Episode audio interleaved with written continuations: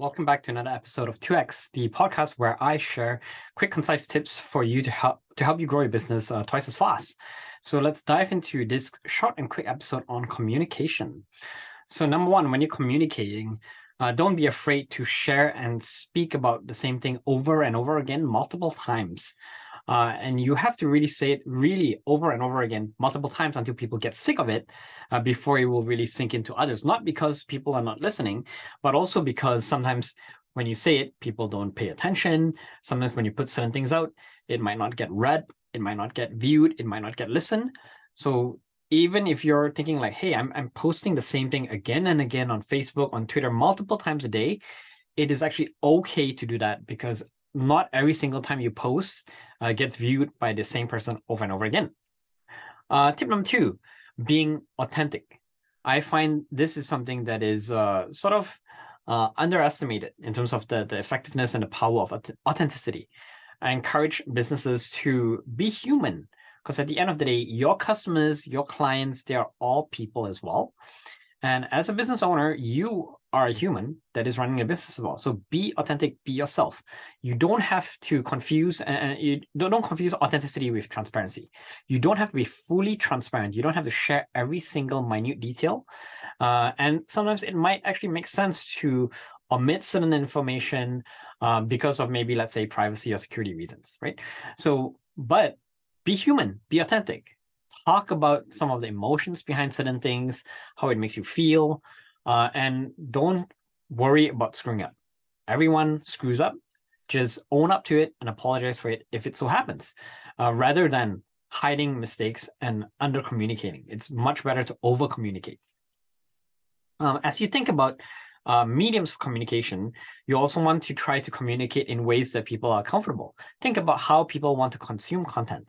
Uh, there are many, many sort of mediums. Maybe it's a blog, maybe it's a podcast, maybe it's videos, maybe it's in-person events, maybe it's webinars, right? Maybe it's a book. Uh, so there are many different ways and explore releasing the information that you're putting out, that you want to put out in those different mediums. You might find that depending on your audience, uh, different mediums might work better and different mediums may communicate different things better as well. Um, another thing to be mindful about is as you communicate, you want to try to empathize with what the listener is listening and, and kind of understand why they ask you certain things or why they don't do certain things if that so happens. So, what do they hear in what you say? What is their sentiment? What do they really care about? Because if you're saying one thing and it's being interpreted in a different way, maybe that's because that's the message that they latch onto. So try to understand what are people hearing. It's not so much because you may not be communicating effectively. Maybe you did. it may be that there were certain points that you skimmed over, or maybe there were certain points that you didn't emphasize enough, or maybe they don't believe what you're saying and they're looking to validate their perception of the of the topic uh, that, that you're discussing. So think about why they are bringing those things up like a quick example I can give here is, you know, if you're an entrepreneur, if you're pitching to an investor, uh, and if you notice every time after your pitch that investors tend to ask the same question, then you might want to think about revising your pitch deck or your presentation to address that question.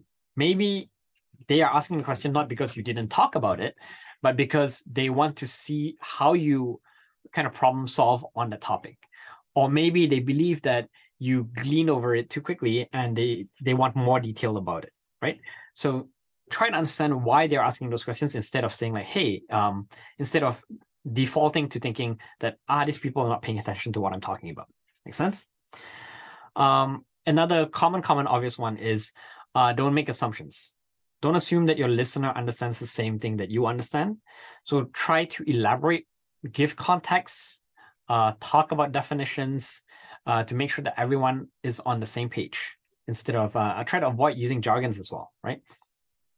Um, and the last piece of advice I can give around communication is uh, be proactive about communication.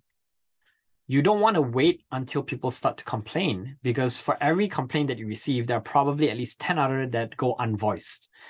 So if you are, you know, running, let's say a Kickstarter campaign, if there are issues, delays, or setbacks, things like this, not only with these kind of campaigns, but for anything, if there are any kind of problems, bring them up before people start to complain about it. Because the sooner you bring them up, the sooner you can kind of shift the expectation that people have. Because people get disappointed when the expectations are not met. If you say that you're going to deliver by this date and it gets delayed, the expectations are not met, they get disappointed. But if you tell people about the delay before the date happens, then their expectation is shifting as well. Therefore, they don't get as disappointed. Make sense? So be proactive about bringing up issues, about seeking feedback as well. Right? Those are the those are the key pieces of advice around this topic. And in the next episode, I think I'll talk a bit about, uh, since we mentioned expectation, we'll go into kind of how to manage expectation, both with your customers, but also around using expectation as a, as a tool to generate happiness and client satisfaction.